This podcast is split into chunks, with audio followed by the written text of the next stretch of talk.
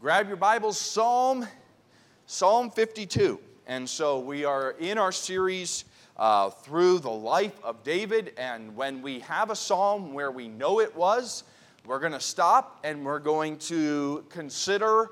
Uh, consider that psalm and consider uh, the t- um, what is going on. That actually gives us an incredible um, insight into all that's going on there in the life of David.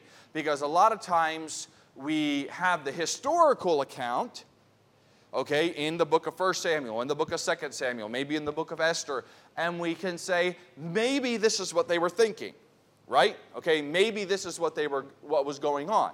In the Psalms, we could say, no, this is what they were thinking. This is what was going on.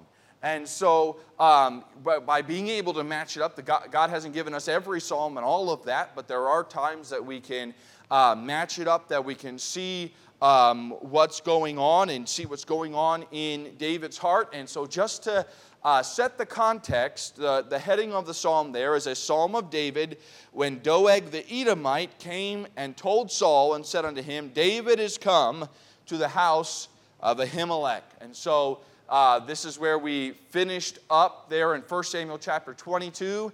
David has already come through a him, uh, come to the priest. That's where he got Goliath's sword. That's where he got the showbread. He went to Gath. He came back, but in, as he gets back, he's at the cave of Adullam. Abiathar the priest shows up and begins to tell him, saying, This is what happened. Remember, Doeg the Edomite was there in, when, you, when you were there, um, um, when you showed up to Ahimelech and you got the sword, Doeg the Edomite was waiting there. He was detained before the Lord. We'll cover some of that. But then he begins to, um, Doeg goes through what's going on. He uh, reports everything to Saul and tells him um, in, in, not so nice terms everything that happens and then ends up murdering all the priests. And we've been over some of that. But this is David's response Okay? This is David's response, and he says in verse number one, Why boastest thou thyself in mischief, O mighty man? The goodness of God endureth continually. Thy tongue deviseth mischiefs like a sharp razor, working deceitfully. Thou lovest evil more than good, and lying rather than speaking righteousness. Selah. Okay, anytime you see the word Selah there in the Psalms, it basically means this. Okay, stop. Think about this. It's a, it's a point of uh, consideration, all right? Then he says, Thou lovest all devouring words, O thou deceitful tongue. God shall likewise destroy thee forever. He shall take thee away and pluck thee out of thy dwelling place and root thee out of the land of the living, Selah. The righteous also shall, shall see and fear and shall laugh at him. Lo, this is the man that made not God his strength, but trusted in the abundance of his riches, and strengthened himself in his wickedness. But I am like a green olive tree in the house of God. I trust in the mercy of God forever and ever. I will praise thee forever because thou hast done it, and I will wait on thy name, for it is good before thy saints. The title tonight is simply this Dealing with Wicked Men. Dealing with wicked men. Let's pray. Dear Heavenly Father, I come before you, Lord. I just ask for your help tonight, Lord. I ask that you would speak through your word. I pray for grace. Lord, I pray that you would give strength and that we would learn of you. In Jesus' name we pray. Amen. We do live in wicked times. Uh, maybe we are a little bit more aware of it in our times because of the prevalence of media and the prevalence of uh, social media. You go back 100 years ago, you didn't have the TV on all the time with all the headlines. Uh, there was the newspaper that came, and that was the headlines pretty much of that area. There wasn't the um, knowledge of what was going on in Sweden yesterday and what was going on over here. There was uh, there wasn't as much information. And sometimes that's not a good thing, and sometimes that's a very good thing. When you, uh, you know, there's some things we just don't need to know about, all right? And there's the, uh, the, the statement in uh, media and that thing, if it bleeds, it leads, is the statement that has been used. If it's something that's nasty, if it's something that's horrible, that's what makes the headlines. And so we live in times where there's a lot of headlines that aren't very good. And uh, uh, we've seen just uh, times waxing worse, as God's word said it would. But they shall wax worse and worse. Um, but even just reading history, if you go through history and begin thinking about, well, what was it really like in the 60s where there was riots and people being shot in the streets and uh, things being burned down then, and we can look at today, you know what? Some, in some areas, it's not as bad as it was back then, and uh, we ha- do have to set things in perspective. But in everything we look at, we can see this. There are evil men and women, there are evil people everywhere we go. Uh, people who seem to get pleasure out of doing wrong things.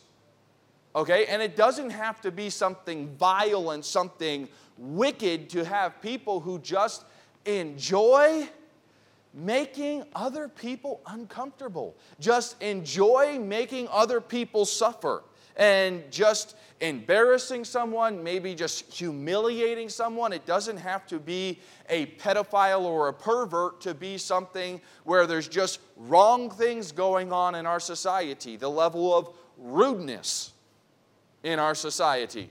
Uh, there, there just seems, okay, you want to talk about driving? There just seems to be people who enjoy cutting other people off, okay, who get pleasure out of uh, making other people step on their brakes or whatever it happens to be. There, um, there is things all of around, all around us that are just troubling, that are hurtful, that are plain wrong that we're going to deal with. It doesn't have to be someone trying to murder us.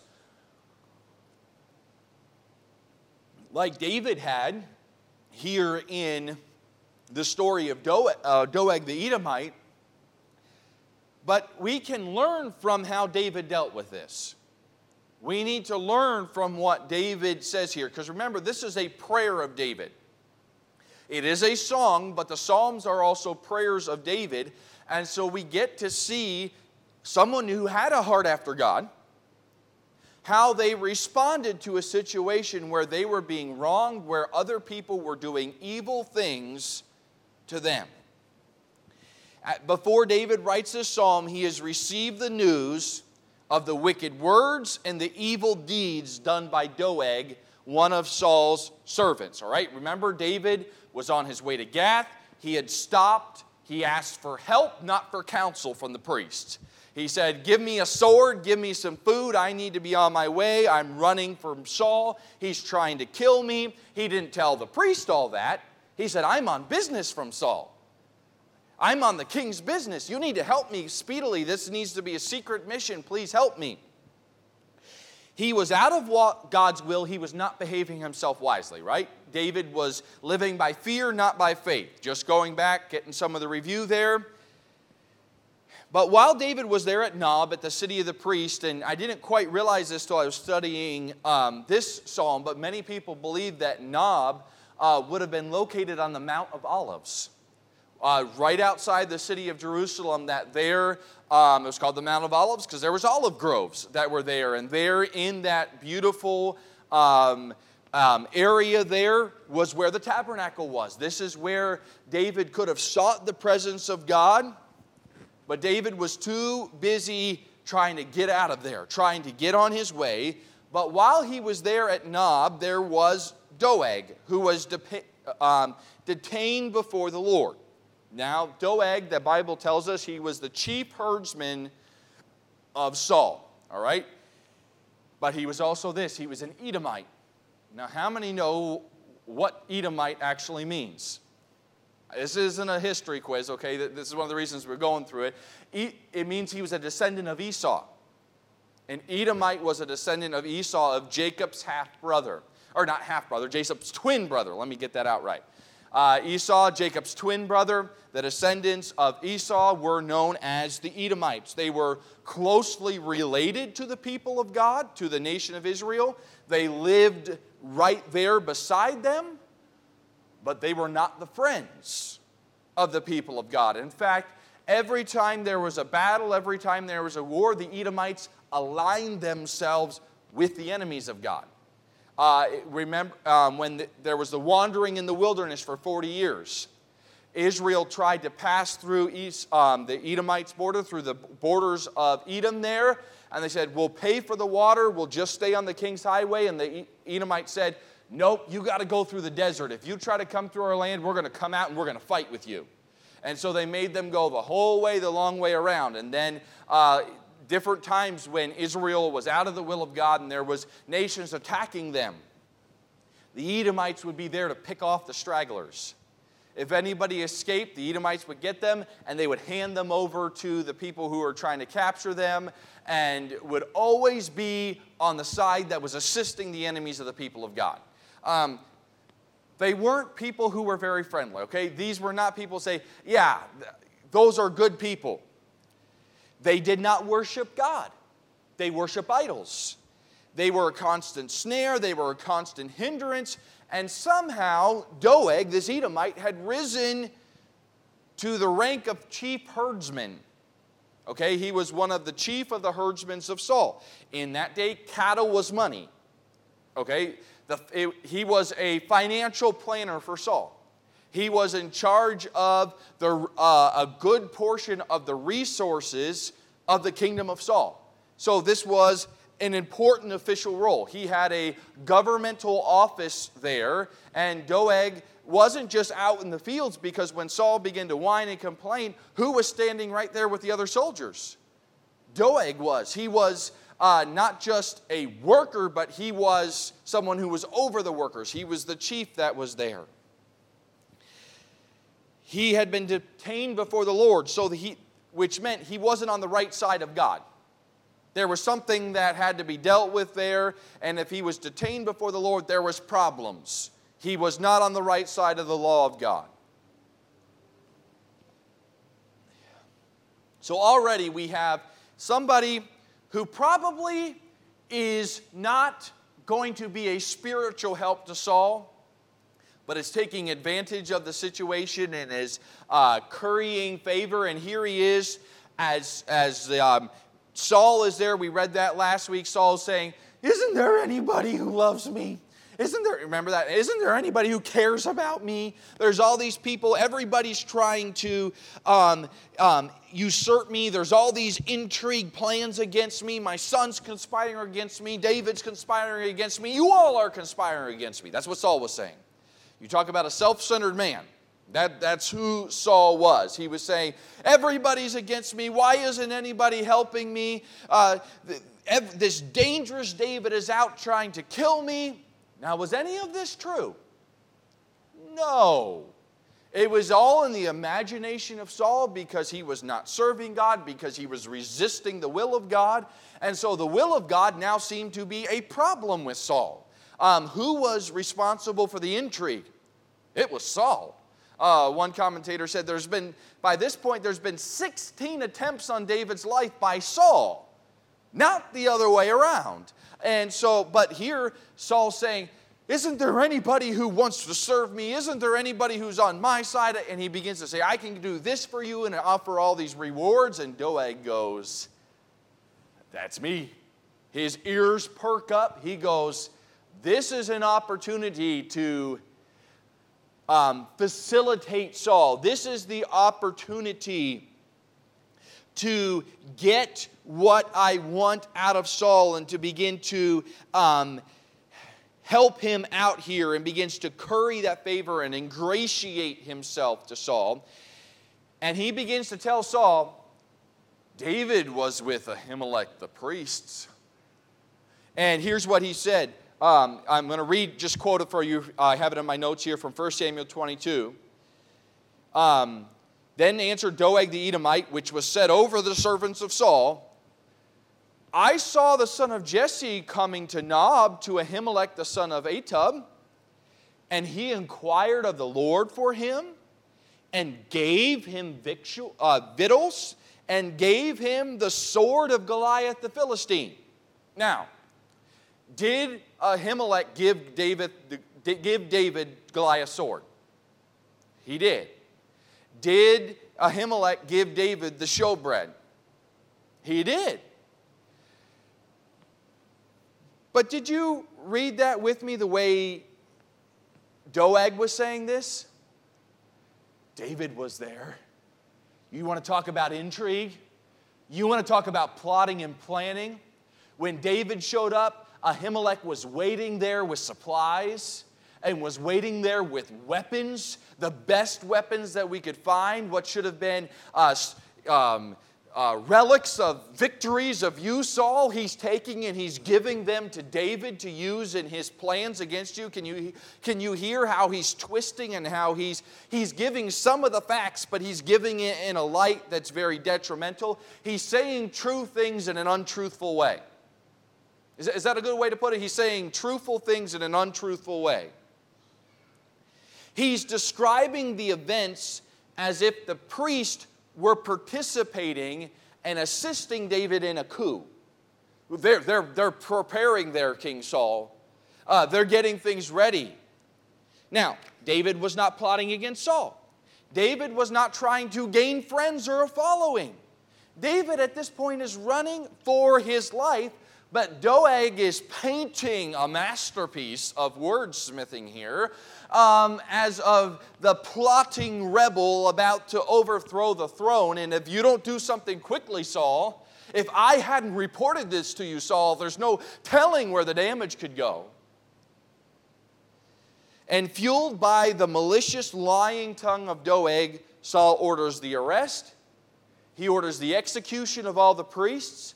Saul um, commands his soldiers, These are worthy of death I'm going to, here's what Saul's saying I'm going to execute justice because they're siding with the rebel.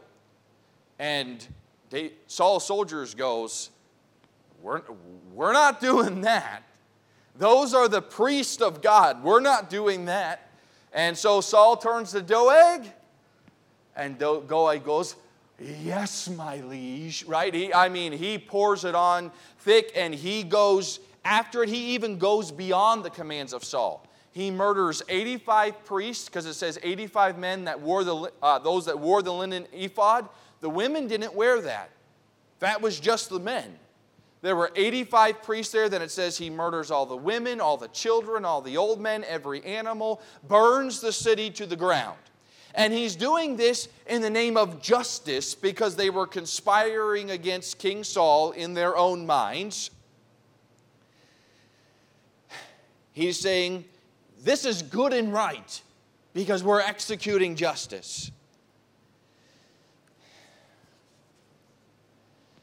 How do you get that twisted? How do you get how do you get there? Well, we have plenty of people today who've gotten there who call evil good, who call evil wrong, um, who call evil good and good evil, and um, in the name of justice are seeking, in the name of uh, reparations, in the name of fair play, in the name of social justice, in the name of e- um, equality, we're going to um, remove things from other people. We're, okay, in a political sense, yes, we're seeing that in our society, and there's plenty of people also who, well, they don't deserve this, they don't deserve that, whatever they're going to happen to do, are willing to justify wrong actions for their own purposes. There's nothing new. The Bible, uh, um, Solomon would say, There's nothing new under the sun. Men have been justifying their wickedness since the days of Cain, since Adam and Eve. A man has had excuses for why they are wicked and why they are doing what they're going to do. So, how do we deal with evil men? David just had his 400 men um, coming together. Abiathar was there with him. He had evidence of this atrocity. Was not this an atrocity? I mean, you talk about war crimes. I mean, this was exhibit A. But we don't see David saying, Men, gird on your swords, we got to go avenge our friends. We don't see David saying, We need to fight fire with fire. We see David praying. We see David taking this and giving it to the Lord. A first he begins to say, Why boastest thou thyself in mischief, O mighty man? And this is, this is almost, this is really in a condescending tone of voice.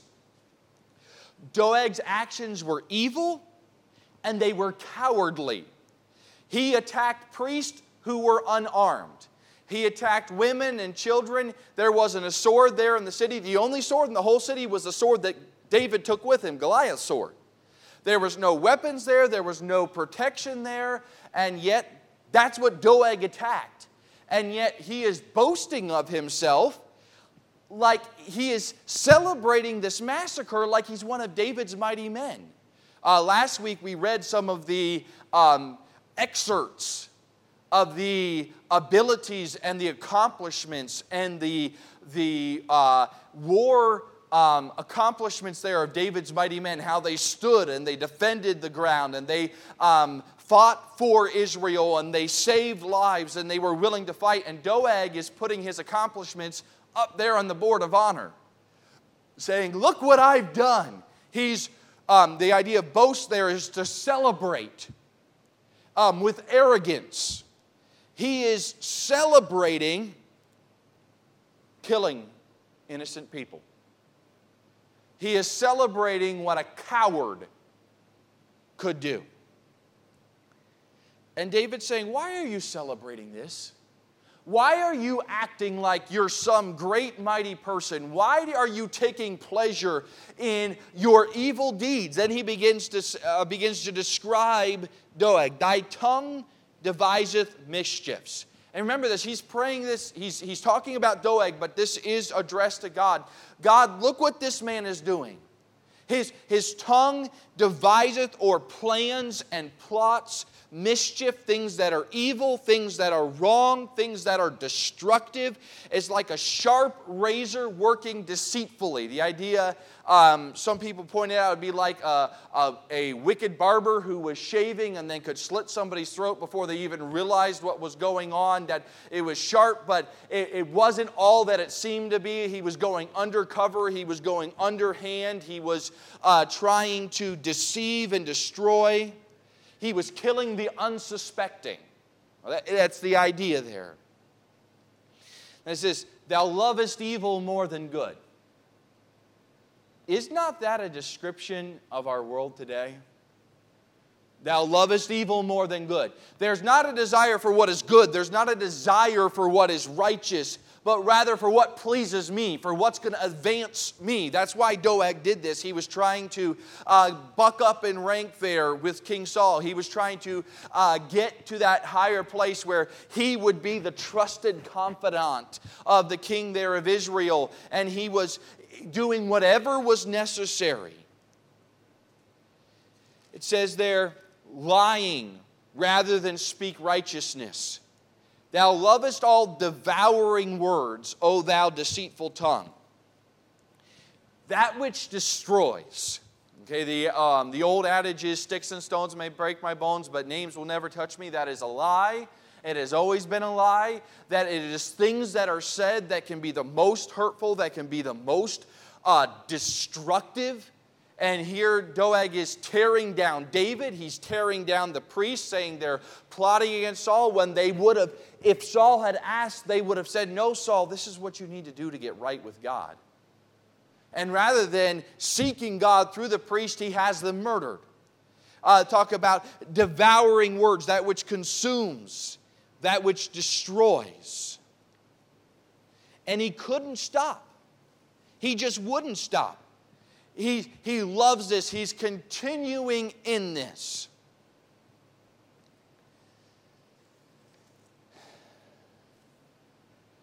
David is saying, Who is this mighty man? There's wickedness, there's treachery, there's evil. But in verse number five, David stops focusing on Doeg. David stops listing all the wrong things of Doeg, and David turns his attention to God and to God's power. Verse number five God shall likewise destroy thee forever. He shall take thee away and pluck thee out of thy dwelling place and root thee out of the land of the living, Selah. David saying, Doeg, you think you're so mighty. You think no one's going to stop you. You think nobody's paying attention. But God's going to take care of you. God's going to destroy you. God's going to take thee away. He's going to snatch thee. He's going to pluck. Uh, the idea is to rip, to shred away, or to, to tear down. So Doeg is building his sand castles in the sky. I'm going to reach my greatness. I'm going to uh, uh, build myself up. I'm going to reach higher accomplishments through what I'm doing. And David's praying, God, I know you're going to tear this down. What he thinks he's going to get out of this isn't going to be what he gets out of this. And the other, then he says he's going to root thee out of the land of the living. Well, land of the living is this life. But the idea there also of root out is David saying, God's not just going to remove you, He's going to deal with the roots of the situation. If you've ever tried, tried to do weeding, you've learned this. If you don't get the roots, it just comes right back. And if you and if those weed trees that grow up, oh, I hate those things. Okay? And there's some that have been on the church property for far too long. And what, is, uh, what has happened is, okay, we just need to get rid of it today. We'll just cut the top off. And now the thing is that big around, and I'd have to dig out the foundation of the church to get rid of it. Slight hyperbole, okay? But it's like, what am I going to do to get rid of this? And it's going to come back next year, and uh, it's going to come back next year, and it's going to come back next year. David's saying, I know God's going to deal with the problem completely. And when God deals with the problem, there's going to be nothing left. There, there's going to be no remnant. There's not going to be any, well, I'll just pop up over here. No, when God's judgment comes, it is complete. When God's judgment comes, it is justice. When God's judgment comes, it is going to deal with the problem. Says, David's praying and says, God, I know when you deal with this, it's, it's going to be final. That you're going to take care of this. In verse number one, as, as Doeg there is boasting of his accomplishments, says, Why boastest thou thyself in mischief, O mighty man? The goodness of God endureth continually. There's a whole psalm, Psalm 136, where every verse ends with, For thy mercy endureth forever. What the wicked is doing and what the wicked do cannot change who God is, cannot change his character, cannot change his goodness and his grace. The word there, Hesed, the Hebrew word there, um, with goodness, and then also in verse number eight, where it says, I will trust in the mercy of God forever. It's the same Hebrew word. It's a word that's used throughout all of your Bible. It's this, it, it has both translations, the, it has both meanings goodness, mercy. It deals with this the covenant faithfulness of God that because of who God is in his character, when God makes a promise, because it's not going to change. That no matter if the world turns upside down, because of God's character, his promises don't change. Who God is as a person doesn't change because God is this is built on the promises and the character of God. He's saying, Doeg, you can do what you want. But God's goodness is still in place. It still continues, even though there's great hurt. Okay? Those who are wicked can accomplish great problems in this world, and many innocent people are going to suffer. It's always the innocent people that suffer. But Doeg would only be evil for so long. God is eternal. Think about that. God is eternal. his goodness is still there. Doeg might, li- might live 70 years at the most, 80 years. But when Doeg dies and moves on, God is still going to be present. And his mercy and his goodness is still going to be changed. And then David says, uh, verse number six, we didn't really deal with this. The righteous shall also see and fear and shall laugh at him. Now, the idea isn't that David and his friends are going to sit, sit around and go, nah, nah, nah, nah, nah, you should, you should, um, yeah, you got what you deserved. Oh, this is so exciting. Rather, they're going to, the idea of laugh at is this. Did you really think you were going to get away with that? Did you really think that God wasn't paying attention? Man, you had your, your sandcastles built in your mind there. Man, you had it all set up. Man, you had it planned well, but who got the last laugh? It, it, it didn't work out the way you thought it did, did it? Uh, God was still in control here. God worked it out. This is the man that made not God his strength, but trusted in the abundance of his riches and strengthened himself in his wickedness. Oh, I don't need God. Oh, I can get this. It doesn't work out. There isn't, uh, it doesn't ever turn out the way the wicked says. This world never gives what it promises. We don't know the end of Doeg, but this is the last time he's mentioned. He wasn't even important enough to be mentioned later in the Bible. We don't know his end, but we do know this God dealt with Doeg. And David says, But I am like a green olive tree in the house of the Lord. Now, why would David call himself a green olive tree? Now, maybe it was because the city of Nob, there was olive trees all around, that came to mind. But olive trees are some of the longest living trees in all of the world.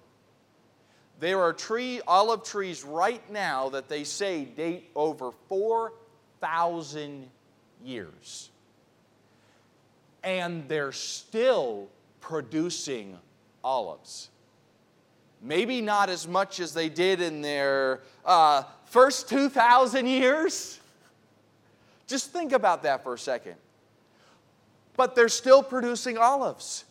They say this you can cut an olive tree off at the stump, and if it's watered correctly, a green shoot could come out, and where the old tree was, the, uh, the, the roots still have life and will simply regrow the tree.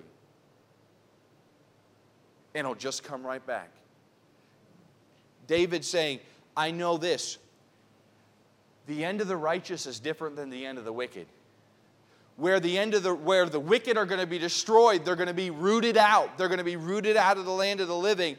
There is something in the righteous that lasts longer than even life. Isn't it true that the Messiah is the seed of David and is going to rule forever from the throne of David. And that really, God, God promised later in David's life, your line's not going to end, and that the, through thee, all the nations of the world are going to be blessed, and all of that was going to, uh, all of those promises have come to pass and will come to pass in the future. There's still promises that God made to David that have not come to pass yet. 4,000 years later. It'd be something that would continue. It'd be something that would be steadfast, full of life, bringing fruit, bringing blessing to others. David reminded himself and us that there's blessings instead of judgment of those who will trust in God instead of themselves. Those who will be faithful to God are going to continue. I will trust in the mercy of God forever and ever. By the way, you can trust in the mercy of God forever and ever because God's mercy endureth forever and ever. Says, I will praise thee forever for because thou hast done it. David saying, I'm not going to have to do it. I know that in your time you're going to take care of it. And I'm going to be able to rejoice because you accomplished this judgment. And it wasn't my hand, it wasn't my accomplishments. You took care of it. David was unmoved. He said, I'm like a green olive tree, I'm planted. I'm steadfast. Yes, I weep over the wrongs that were done. Yes, it grieves me those who suffered. But I, I'm not going to be moved by the wicked deeds and words of my enemy because I can trust in God's judgment and I can trust in God's enduring faithfulness. God's faithful, and God's judgment will come in time. There's, many, uh, there's some in this room who would have remember the stories of when you were growing up of the USSR, right? And how the big problem, Russia is going to rule the world, and they said their soldiers are so much stronger than us, and they have so much better technology. There are people saying that, and there were other people were saying, "Well, it'll be better red than dead." Was one of the catchphrases of the 70s and of the, uh, the 80s in that time. And man, it's, it, this is going to be rough. Man, they're, they're stronger than us. And uh, the USSR was imprisoning pastors and those who wanted to preach uh, the gospel. I know missionaries who parents, both of them, were in the Russian gulags and were in the prisons of that nature. But it didn't last. That Berlin Wall did come down. And there were many innocent people that did suffer, and there was many problems that were there. But it did come down, and God did defeat the planning and the thinking of that. Listen, there are many wrong situations and even wicked people that we face in our world today. We could think about things in a political and in that um, sense in our country. There are those who have literally in our street, in the streets of New York City and around the country, have chanted in the last month, uh, "We're queer, we're here, we're coming for your kids." In our society, there are politicians and celebrities who have attacked the Bible, attacked the truth. What are we supposed to do with, it, with that? Um, how are we supposed to respond? There are other situations that are much closer to home. It might be a family member who does not believe in the gospel, who does not believe in God, or um, um, just maybe says they do, whatever it happens to be, but just loves to twist the knife, just loves to make life miserable, just seems to enjoy making it difficult. It could be a neighbor, could be a coworker. There's, there's people in our, in our world today that just enjoy making life miserable, that do wrong in the name of justice. And there's situations in each of our minds that we could begin to think about. Well, what, what about this? What are we supposed to do about this? Well, you can be unmoved by the wicked words and deeds of the enemies, by the enemies of God, when we trust in God's judgment and trust in God's enduring faithfulness. See, number one, David prayed. That's a good thing to do. He prayed, but here's what he prayed He said, I'm going to trust in the righteous, complete judgment of God. I'm going to trust that God sees what's going on and that God is going to complete keep, that God keeps perfect record books, which he does. If God knows where we are, he knows every thought and intent of the heart. He knows what the wicked are doing and God has promised, vengeance is mine saith the Lord, I will repay. God has promised and even in our text, God's going to root out. When God is done with the wicked, there's going to be nothing left. When God is done with those who stand against him, it is going to be a complete destruction. We should not rejoice in the judgment of the wicked, but we can trust in God's faithful justice. Number two, as we said, trust in the enduring covenant faithfulness of God. He has promised, I will never leave thee or forsake thee. If we are his child, he has promised that I am with thee I, I know who you are. I know the hairs that are on your head. I know the suffering that is going on. I know the wrongs that you're facing. I know what's going on, and I'm still good. Never forget that God is good. The, the, what is faith? Without faith, it is impossible to please God.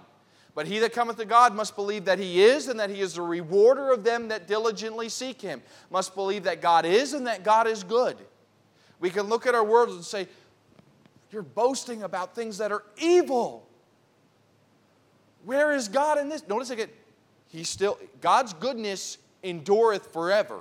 It is continual every day. We have to remember that even as we're seeing things that we might not understand, even as we're seeing things that hurt innocent people, God is still on his throne. God is still good. And the last thing David did is says, I will praise thee forever, for thou hast because thou hast done it, I will wait on thy name. He says, I'm going to trust and wait for God to do it. It'd be a short time later that Saul would enter the cave where David was hiding from Saul by himself. And David would have, his men were saying, David, God's given you the opportunity. He's delivered your enemy into your hands. David, you're going to be able to take out Saul right now. And David says, I can't do this. I'm not going to justify wrong. I'm not going to do wrong in the name of justice. I'm going to wait on God. Where we get in the most trouble sometimes, it's not that we don't believe that God's going to judge the wicked. It's not that we don't believe that God is faithful. It's that we struggle with waiting on God. God, why aren't you doing anything about it now? God, I, I, am struggling with day after day of dealing with this problem, and week after week, and year after year, we're still struggling with this problem. God, why aren't you doing anything about it? Wait a second. If God is going to judge the wicked and God is faithful, then we need to wait on His timing. And when God does it, it's going to be complete. When God does it, it's going to be for His glory. When God does it, people are going to fear the name of God. Those who trust in the eternal God will understand the fleeting power of the wicked. There's one story I want to tell, and then we're done tonight. How many have ever heard of Voltaire? Maybe, maybe one or two people, maybe if you've heard the story. Okay, he was a French philosopher who in the 1800, uh, 1700s, uh, was the 1700s, excuse me, um, who was a blasphemer. He was an extreme critic of the Bible.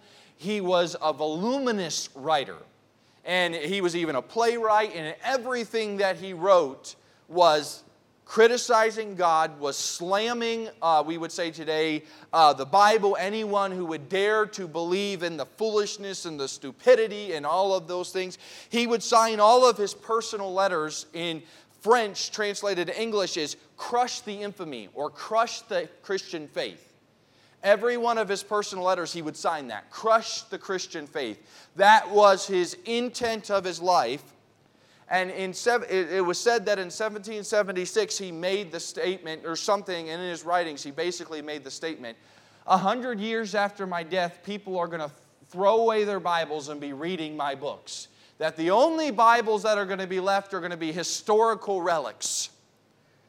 And you talk about someone who was um, with the use of their tongue and their pen, loved evil more than good, and was slanderous and like a sharp razor, and was seeking to destroy people's faith. That was Voltaire. History, eh, the evidence is there. You can look it up and study. History, 50 years after Voltaire's death, his personal chalet had been, was used by the Geneva Bible Society for the storing of Bibles and gospel tracts. I hadn't uh, heard this part of the story till I was doing a little more research.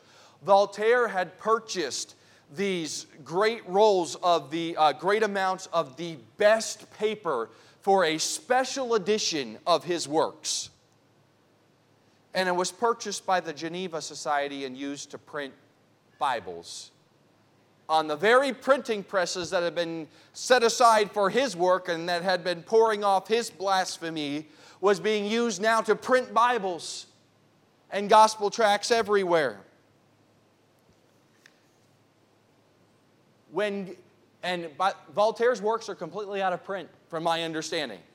Uh, you, they are collector's items. Nobody really reads Voltaire. He is forgotten by history other than as a remembrance of, look what God can do. Can I tell you this? We live in an evil society, there's evil people all around us. we deal with people who are boasting of their accomplishments and their sense of justice, how they're going to do justice and do wrong and uh, stand against God, God's judgment's going to come. God knows how to judge the wicked and deliver the godly out of the wicked. That's the book of Second Peter. God knows how to deliver the wicked into his judgment and deliver the righteous out of the wicked. God's goodness never changes. So we can just wait on God. Eh, that's the best thing to do with the things that are going on in our society. We don't need to go out and hold protest. Now, we should use the voice that we have. Uh, we should uh, uh, stand for right, but continue serving God and let God take care of the wicked. Dear Heavenly Father, we come before you tonight. I pray that you would encourage our hearts with who you are. Lord, there's much that we see that we wish we could stop in our, in our society, in our own lives, and wish, Lord, maybe you would deal with it immediately. But Lord, I pray that you would help us to wait on you and to see you accomplish your plans in your time. Help us to trust you. In Jesus' name we pray. We'll take a moment. If you need to pray there at your seat, just give something over to the Lord. Just take a moment of silence and just pray.